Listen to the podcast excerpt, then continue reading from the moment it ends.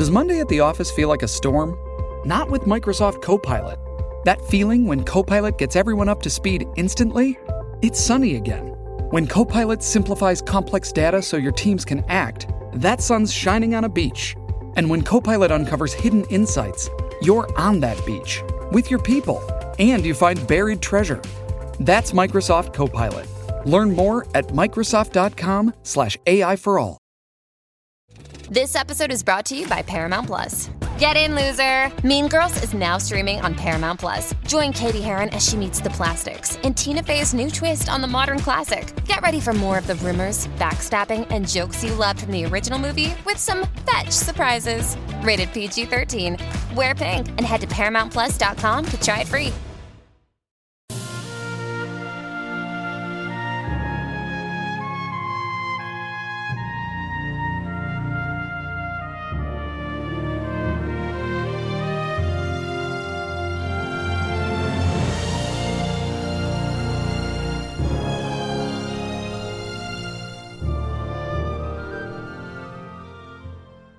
Welcome back, everyone, to 1001 Stories for the Road. This is your host, John Hagedorn, and today, chapters 11 and 12 from The Return of Tarzan by Edgar Rice Burroughs.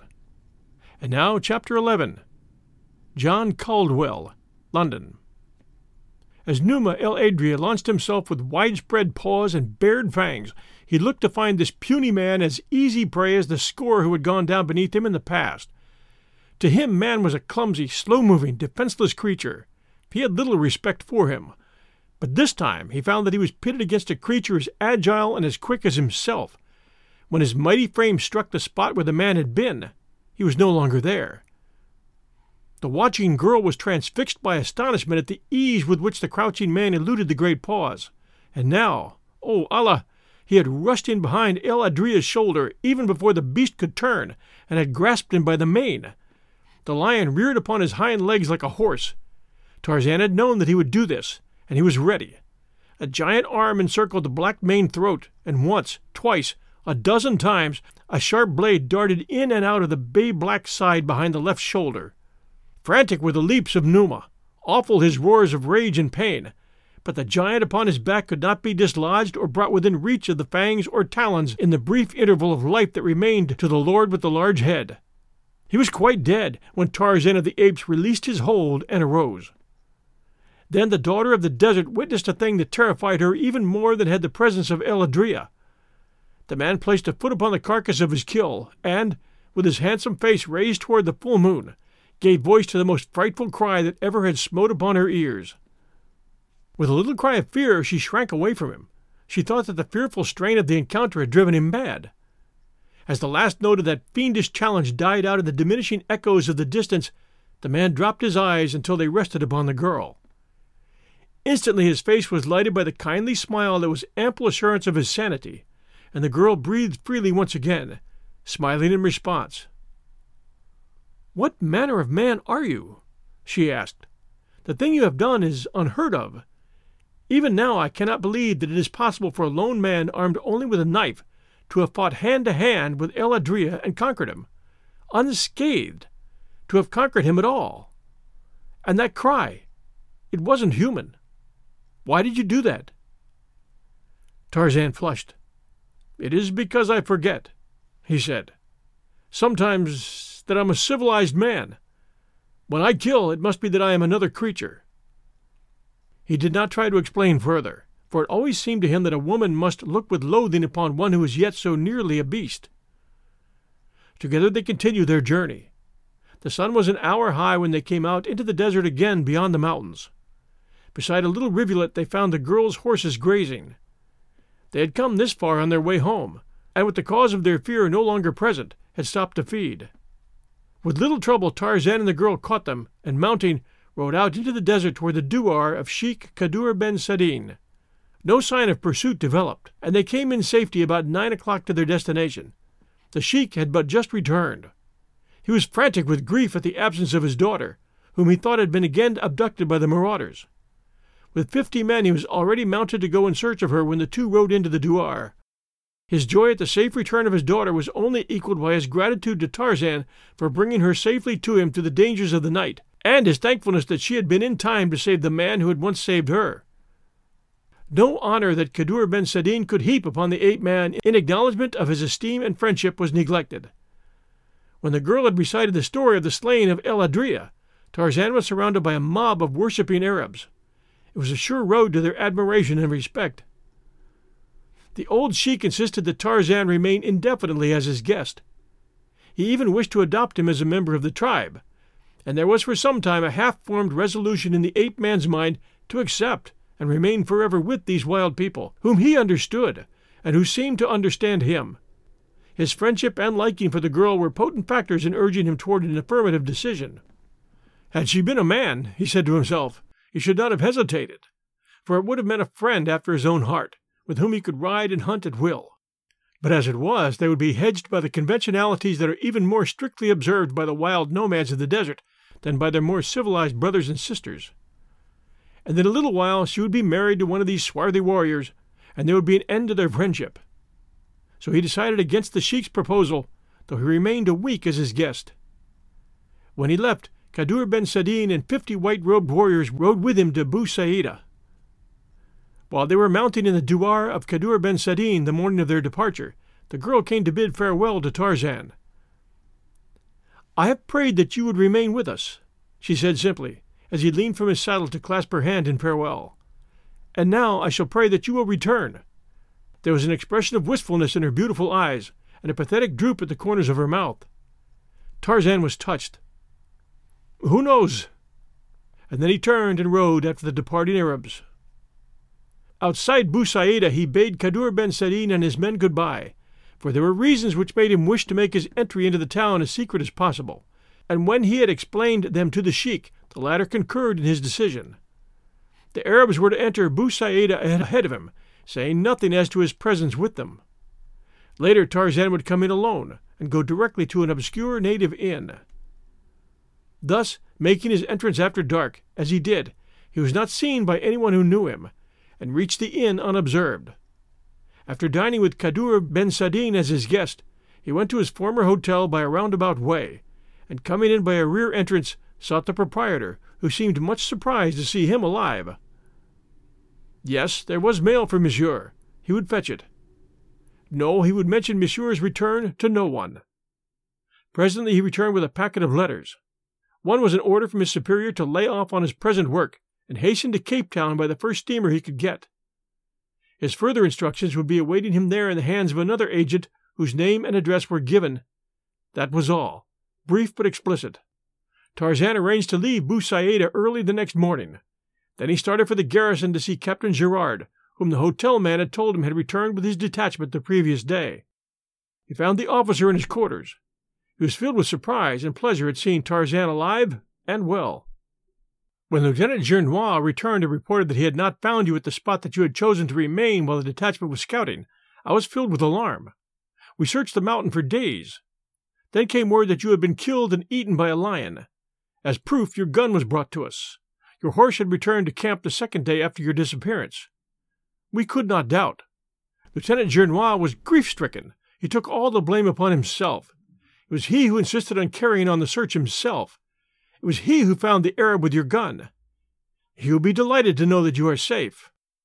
Doubtless, said Tarzan, with a grim smile.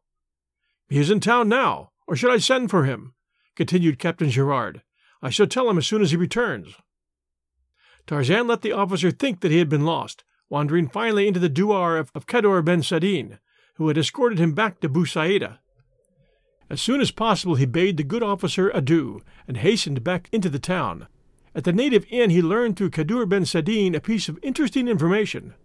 It told of a black bearded white man who always was disguised as an Arab. For a time he had nursed a broken wrist.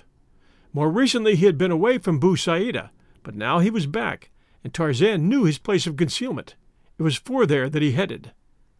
Through narrow, stinking alleys, black as Erebus, he groped, and then up a rickety stairway at the end of which was a closed door and a tiny, unglazed window. The window was high under the low eaves of the mud building. Tarzan could just reach the sill. He raised himself slowly until his eyes topped it. The room within was lighted, and at a table sat Rokoff and Gernois. Gernois was speaking. Rokoff, you're a devil, he was saying.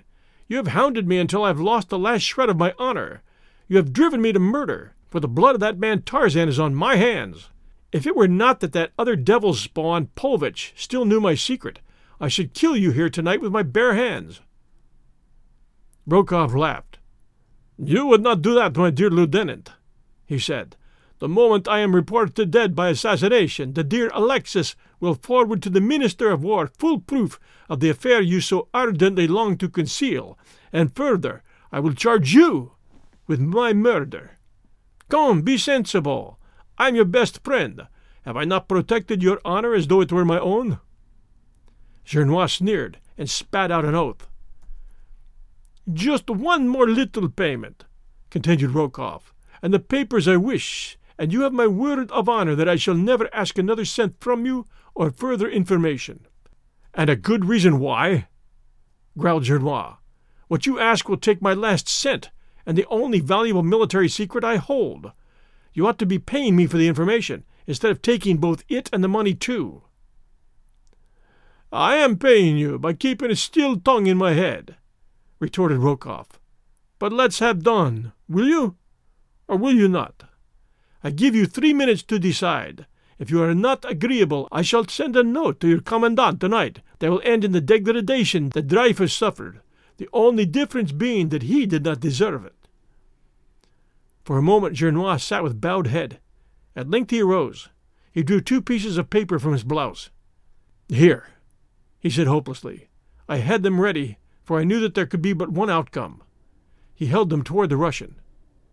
Rokoff's cruel face lighted in malignant gloating. He seized the bits of paper. You have done well, Gernois, he said. I shall not trouble you again, unless you happen to accumulate some more money or information. And he grinned. You never shall again, you dog, hissed Gernois. The next time I shall kill you. I came near doing it tonight. For an hour I sat with these two pieces of paper on my table before me ere I came here. I was trying to decide which I should bring. Next time the choice will be easier, for I already have decided. You had a close call tonight, Rokoff. Do not tempt fate a second time. Then Gernois rose to leave. Tarzan barely had time to drop to the landing and shrink back into the shadows on the far side of the door. Even then he scarcely hoped to elude detection. The landing was very small, and though he flattened himself against the wall at its far edge, he was scarcely more than a foot from the doorway. Almost immediately it opened, and Gernois stepped out. Rokoff was behind him. Neither spoke. Gernois had taken perhaps three steps down the stairway when he halted and half turned, as though to retrace his steps. Tarzan knew that discovery was inevitable. Rokoff still stood on the threshold a foot from him, but he was looking in the opposite direction, toward Gernois. Then the officer evidently reconsidered his decision and resumed his downward course. Tarzan could hear Rokoff's sigh of relief. A moment later, the Russian went back into the room and closed the door. Tarzan waited until Gernois had had time to get well out of hearing. Then he pushed open the door and stepped into the room.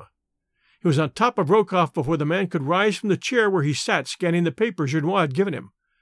As his eyes turned and fell upon the ape man's face, his own went livid. You! he gasped. I, replied Tarzan. What do you want? whispered Rokoff, for the look in the ape man's eyes frightened him. Have you come to kill me? You do not dare. They would guillotine you. You do not dare kill me. I dare kill you, Rokoff, replied Tarzan, for no one knows that you are here or that I am here, and Paulvitch would tell them that it was Gernois. I heard you tell Gernois so. But that would not influence me, Rokoff. I would not care who knew that I'd killed you. The pleasure of killing you would more than compensate for any punishment they might inflict upon me. You are the most despicable cur of a coward, Rokoff, I have ever heard of. You should be killed. I should love to kill you. And Tarzan approached closer to the man. Rokoff's nerves were keyed to the breaking point. With a shriek, he sprang toward an adjoining room, but the ape man was upon his back while his leap was yet but half completed. Iron fingers sought Rokoff's throat, the great coward squealed like a stuck pig until Tarzan had shut off his wind. Then the ape man dragged him to his feet, still choking him. The Russian struggled futilely. He was like a babe in the mighty grasp of Tarzan of the Apes. Tarzan sat him in a chair, and long before there was danger of the man's dying, he released his hold upon his throat. When the Russian's coughing spell had abated, Tarzan spoke to him again. I've given you a taste of the suffering of death, he said, but I shall not kill this time. I am sparing you solely for the sake of a very good woman whose great misfortune it was to have been born of the same woman who gave birth to you. But I shall spare you only this once on her account. Should I ever learn that you have again annoyed her or her husband, should you ever annoy me again, should I hear that you have returned to France or to any French possession, I shall make it my sole business to hunt you down and complete the choking I commenced tonight.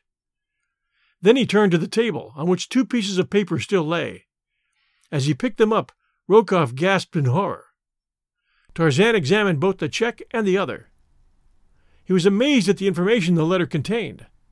Rokoff had partially read it, but Tarzan knew that no one could remember the salient facts and figures it held, which made it of real value to an enemy of France. These will interest the chief of staff, he said, as he slipped them into his pocket. Rokoff groaned. He did not dare curse aloud.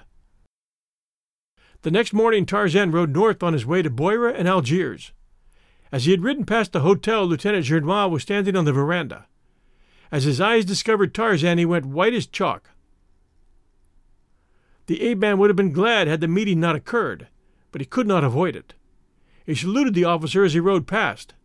Mechanically, Gernois returned the salute, but those terrible, wide eyes followed the horseman, expressionless except for horror. It was as though a dead man looked upon a ghost. At Sidi Aissa, Tarzan met a French officer with whom he had become acquainted on the occasion of his recent sojourn in the town. You left Bou Saïd early?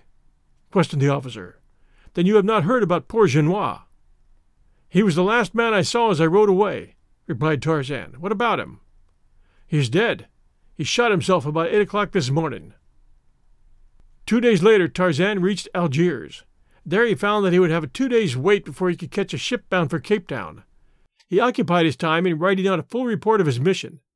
The secret papers he had taken from Rokoff he did not enclose, for he did not dare trust them out of his own possession until he had been authorized to turn them over to another agent or himself return to Paris with them. As Tarzan boarded his ship after what seemed a most tedious wait to him, two men watched him from an upper deck. Both were fashionably dressed and smooth shaven. The taller of the two had sandy hair, but his eyebrows were very black. Later in the day they chanced to meet Tarzan on deck, but as one hurriedly called his companion's attention to something at sea, their faces were turned from Tarzan as he passed, so that he did not notice their features. In fact, he had paid no attention to them at all. Following the instructions of his chief, Tarzan had booked his passage under an assumed name, John Caldwell, London. He did not understand the necessity of this, and it caused him considerable speculation. He wondered what role he was to play in Cape Town. Well, he thought, thank heaven that I'm rid of Rokoff. He was commencing to annoy me. I wonder if I'm really becoming so civilized that presently I shall develop a set of nerves. He would give them to me if anyone could, for he does not fight fair. One never knows through what new agency he is going to strike. It is as though Numa, the lion, had induced Tantor, the elephant, and Histah, the snake, to join him in attempting to kill me. I would then never have known what minute, or by whom, I was to be attacked next. But the brutes are more chivalrous than man. They do not stoop to cowardly intrigue. At dinner that night, Tarzan sat next to a young woman whose place was at the captain's left. The officer introduced them. Miss Strong, where had he heard that name before? It was very familiar. And then the girl's mother gave him the clue, for when she addressed her daughter, she called her Hazel. Hazel Strong! What memories the name inspired! It had been a letter to this girl, penned by the fair hand of Jane Porter, that had carried to him the first message from the woman he loved.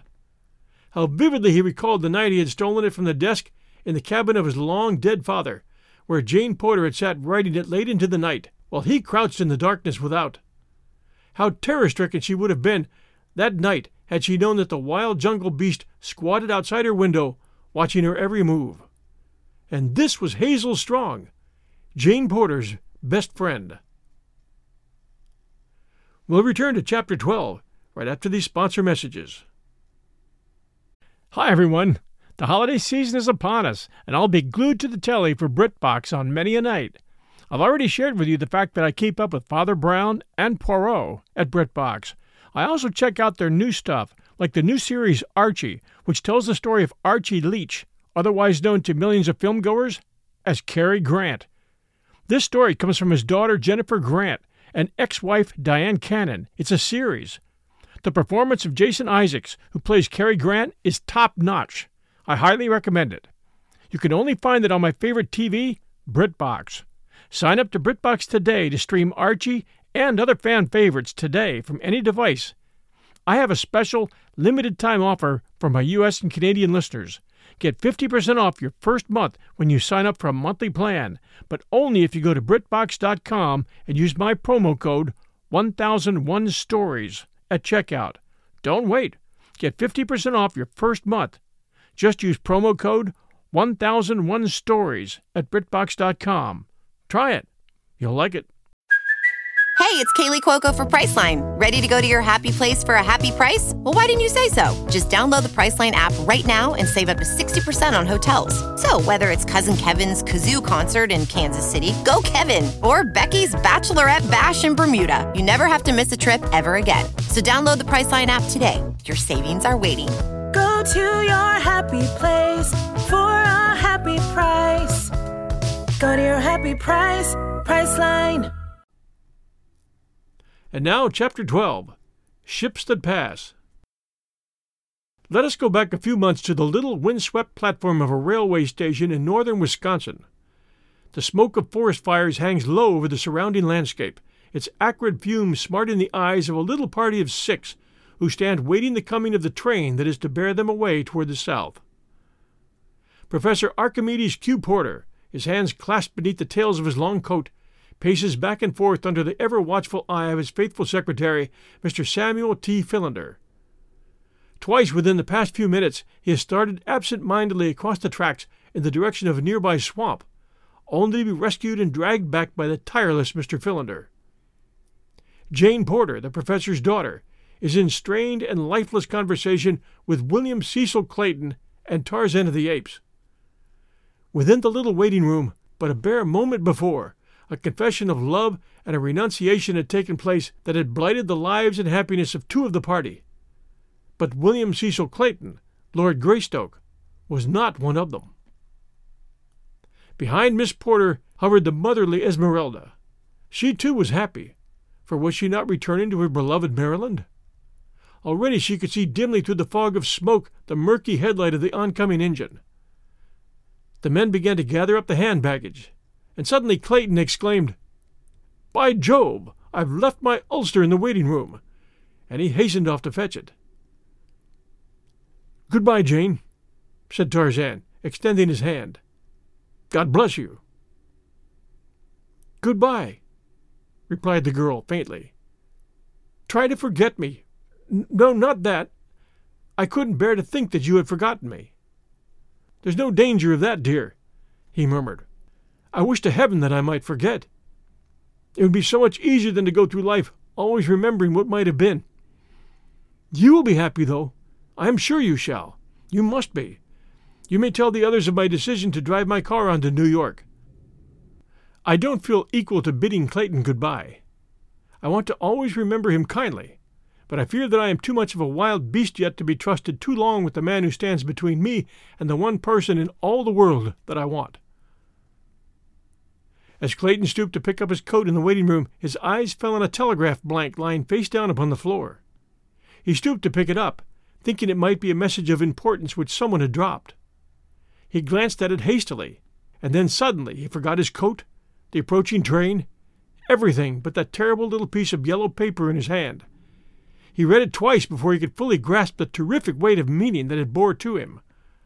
When he had picked it up, he had been an English nobleman, the proud and wealthy possessor of vast estates. A moment later he had read it, and he knew that he was an untitled and penniless beggar. It was D'Arnot's cablegram to Tarzan, and it read, Fingerprints prove you Greystoke. Congratulations, D'Arnot. He staggered as though he had received a mortal blow. Just then he heard the others calling to him to hurry. The train was coming to a stop at the little platform. Like a man dazed, he gathered up his ulster. He would tell them about the cablegram when they were all on board the train. Then he ran out upon the platform just as the engine whistled twice in the final warning that precedes the first rumbling jerk of coupling pins. The others were on board, leaning out from the platform of a Pullman, crying to him to hurry. Quite five minutes elapsed before they were settled in their seats, nor was it until then that Clayton discovered that Tarzan was not with them. Where is Tarzan? he asked Jane Porter. In another car? No, she replied. At the last minute, he determined to drive his machine back to New York. He is anxious to see more of America than is possible from a car window. He is returning to France, you know. Clayton did not reply. He was trying to find the right words to explain to Jane Porter the calamity that had befallen him, and her. He wondered just what the effect of his knowledge would be on her. Would she still wish to marry him? To be plain Mrs. Clayton? Suddenly, the awful sacrifice which one of them must make loomed large before his imagination. Then came the question Will Tarzan claim his own?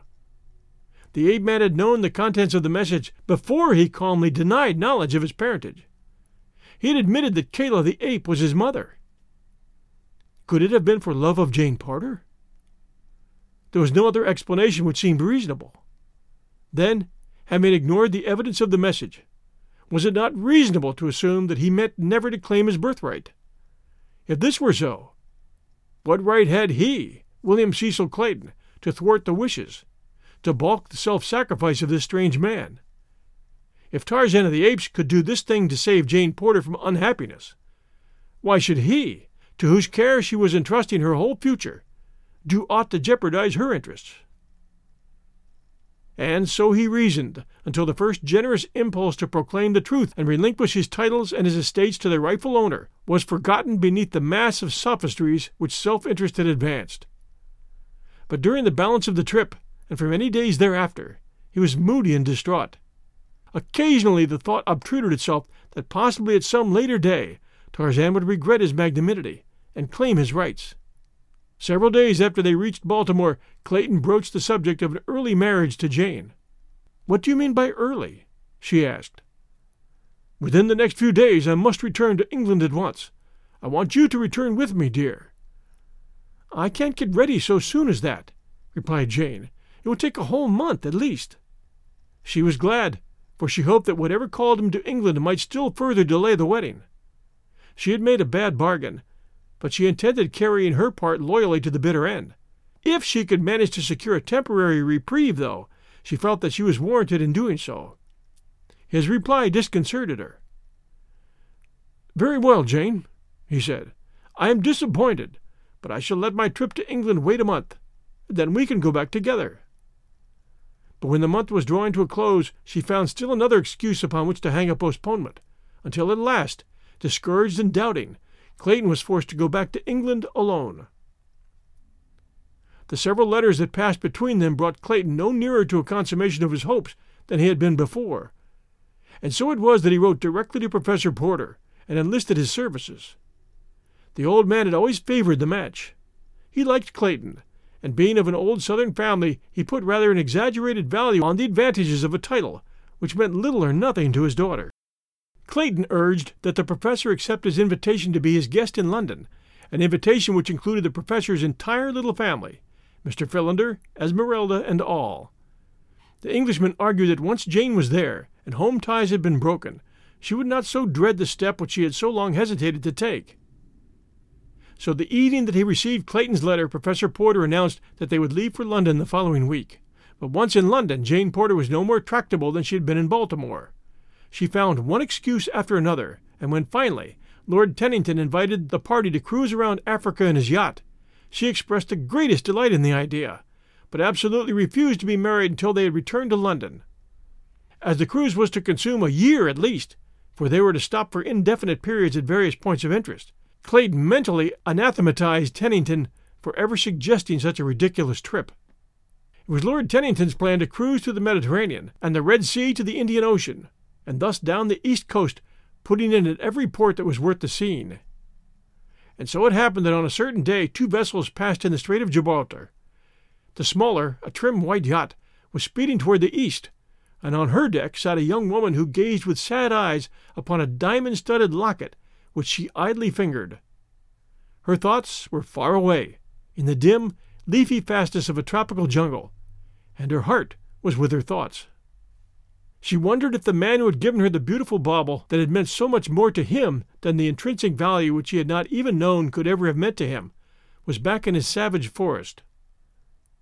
And upon the deck of the larger vessel, a passenger steamer passing toward the east, the man sat with another young woman, and the two idly speculated upon the identity of the dainty craft gliding so gracefully through the gentle swell of, the lazy sea. When the yacht had passed, the man resumed the conversation that her appearance had broken off. Yes, he said, I like America very much, and that means, of course, that I like Americans, for a country is only what its people make it. I met some very delightful people while I was there. I recall one family from your own city, Miss Strong, whom I liked particularly Professor Porter and his daughter. Jane Porter! exclaimed the girl. Do you mean to tell me that you know Jane Porter? Why, she's the very best friend I have in the world. We were little children together, we've known each other for ages. Indeed, he answered, smiling. You would have difficulty in persuading anyone of the fact who had seen either of you. I'll qualify the statement then, she answered, with a laugh. We have known each other for two ages, hers and mine. But seriously, we are as dear to each other as sisters, and now that I'm going to lose her, I'm almost heartbroken. Going to lose her? exclaimed Tarzan. Why, what do you mean? Oh, yes, I understand. You mean that now she is married and living in England, you will seldom if ever see her. Yes, replied she, and the saddest part of it all is that she is not marrying the man she loves. Oh, it is terrible. Marrying from a sense of duty. I think it is perfectly wicked.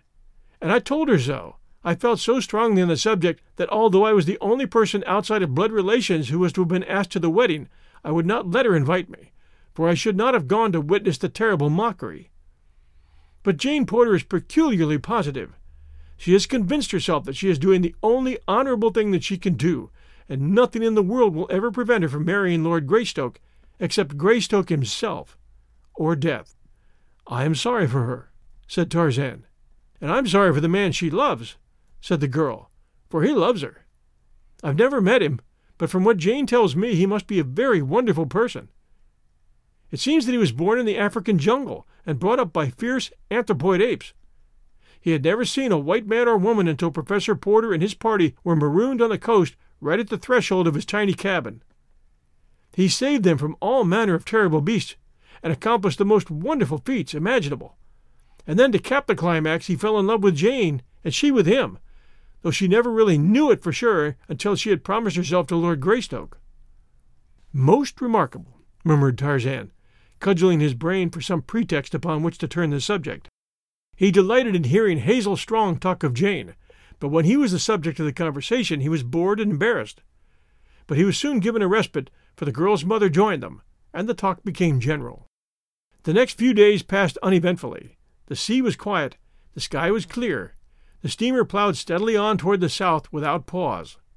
Tarzan spent quite a little time with Miss Strong and her mother. They whiled away their hours on deck reading, talking, or taking pictures with Miss Strong's camera. When the sun had set, they walked. One day Tarzan found Miss Strong in conversation with a stranger, a man he had not seen on board before. As he approached the couple, the man bowed to the girl and turned to walk away. Wait, Monsieur Thuran, said Miss Strong. You must meet Mr. Caldwell. We're all fellow passengers and should be acquainted. The two men shook hands. As Tarzan looked into the eyes of Monsieur Thuran, he was struck by the strange familiarity of their expression.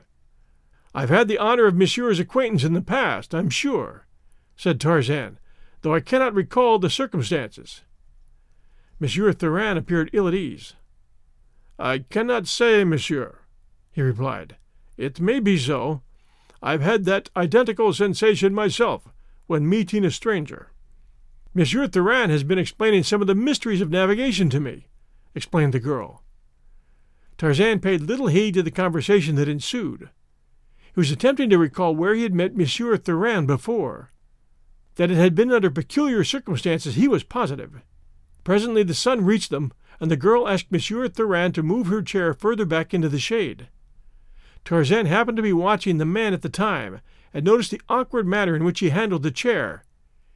His left wrist was stiff. That clue was sufficient. A sudden train of associated ideas did the rest. Monsieur Thuran had been trying to find an excuse to make a graceful departure. The lull in the conversation following the moving of their position gave him an opportunity to make his excuses. Bowing low to Miss Strong and inclining his head to Tarzan, he turned to leave them. Uh, just a moment, said Tarzan. If Miss Strong will pardon me, I will accompany you. I shall return in a moment, Miss Strong. Monsieur Thuran looked uncomfortable. When the two men had passed out of the girl's sight, Tarzan stopped, laying a heavy hand on the other's shoulder. What's your game now, Rokoff? he asked. I am leaving France as I promised you, replied the other in a surly voice. I see you are, said Tarzan, but I know you so well that I can scarcely believe that your being on the same boat with me is purely a coincidence. If I could believe it, the fact that you are in disguise would immediately disabuse my mind of any such idea. I cannot see what you are going to do about it. This vessel flies the English flag. I have as much right on board her as you, and from the fact that you are booked under assumed name, I imagine that I have more right. We will not discuss it, Rokoff. All I wanted to say to you is that you must keep away from Miss Strong. She is a decent woman. Rokoff turned scarlet. If you don't, I shall pitch you overboard, continued Tarzan. Do not forget that I am just waiting for some excuse. Then he turned on his heel and left Rokoff standing there trembling with suppressed rage. He did not see the man again for days, but Rokoff was not idle. In his stateroom with Paulvitch, he fumed and swore, threatening the most terrible of revenges. I would throw him overboard tonight, he cried, were I sure that those papers were not on his person. I cannot chance pitching them into the ocean with him. If you were not such a stupid coward, Alexis, you would find a way to enter his stateroom and search for the documents. Paulvitch smiled.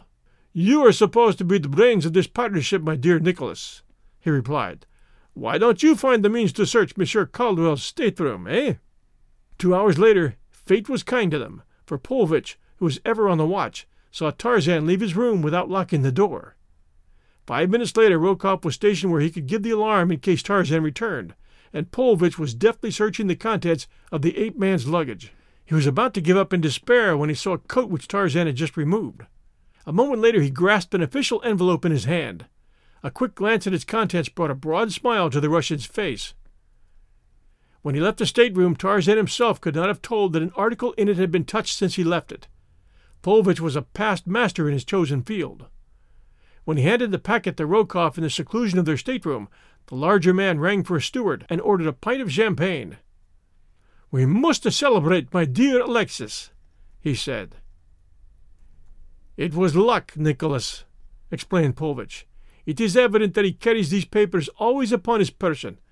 Just by chance he neglected to transfer them when he changed coats a few minutes since. But there will be the deuce to pay when he discovers his loss. I am afraid that he will immediately connect you with it. Now that he knows you are on board, he will suspect you at once. It will make no difference whom he suspects after tonight, said Rokoff, with a nasty grin. After Miss Strong had gone below that night, Tarzan stood leaning over the rail looking far out to sea. Every night he had done this since he had come on board. Sometimes he stood thus for an hour, and the eyes that had been watching his every movement since he had boarded the ship at Algiers knew that this was his habit. Even as he stood there this night, those eyes were on him. Presently the last straggler had left the deck. It was a clear night, but there was no moon. Objects on deck were barely discernible. From the shadows of the cabin, two figures crept stealthily upon the ape man from behind.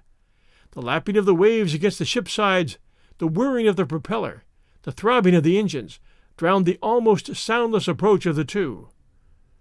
They were quite close to him now, and crouching low, like tacklers on a gridiron. One of them raised his hand and lowered it, as though counting off seconds. One, two, three. As one man, the two leaped for their victim. Each grasped a leg, and before Tarzan of the Apes, lightning though he was, could turn to save himself, he had been pitched over the low rail and was falling into the Atlantic. Hazel Strong was looking from her darkened port across the dark sea. Suddenly, a body shot past her eyes from the deck above. It dropped so quickly into the dark waters below that she could not be sure of what it was. It might have been a man. She could not say. She listened for some outcry from above, for the always fearsome call, Man overboard! But it did not come. All was silence on the ship above. All was silence on the sea below. The girl decided that she had but seen a bundle of refuse thrown overboard by one of the ship's crew, and a moment later sought her berth. Thanks for joining us for chapters 11 and 12 of The Return of Tarzan. We'll return with chapters 13 and 14 next week, Sunday night at 8 p.m. Eastern Time. Until then, this is your host, John Hagedorn. Everyone, stay safe, and we'll be back soon.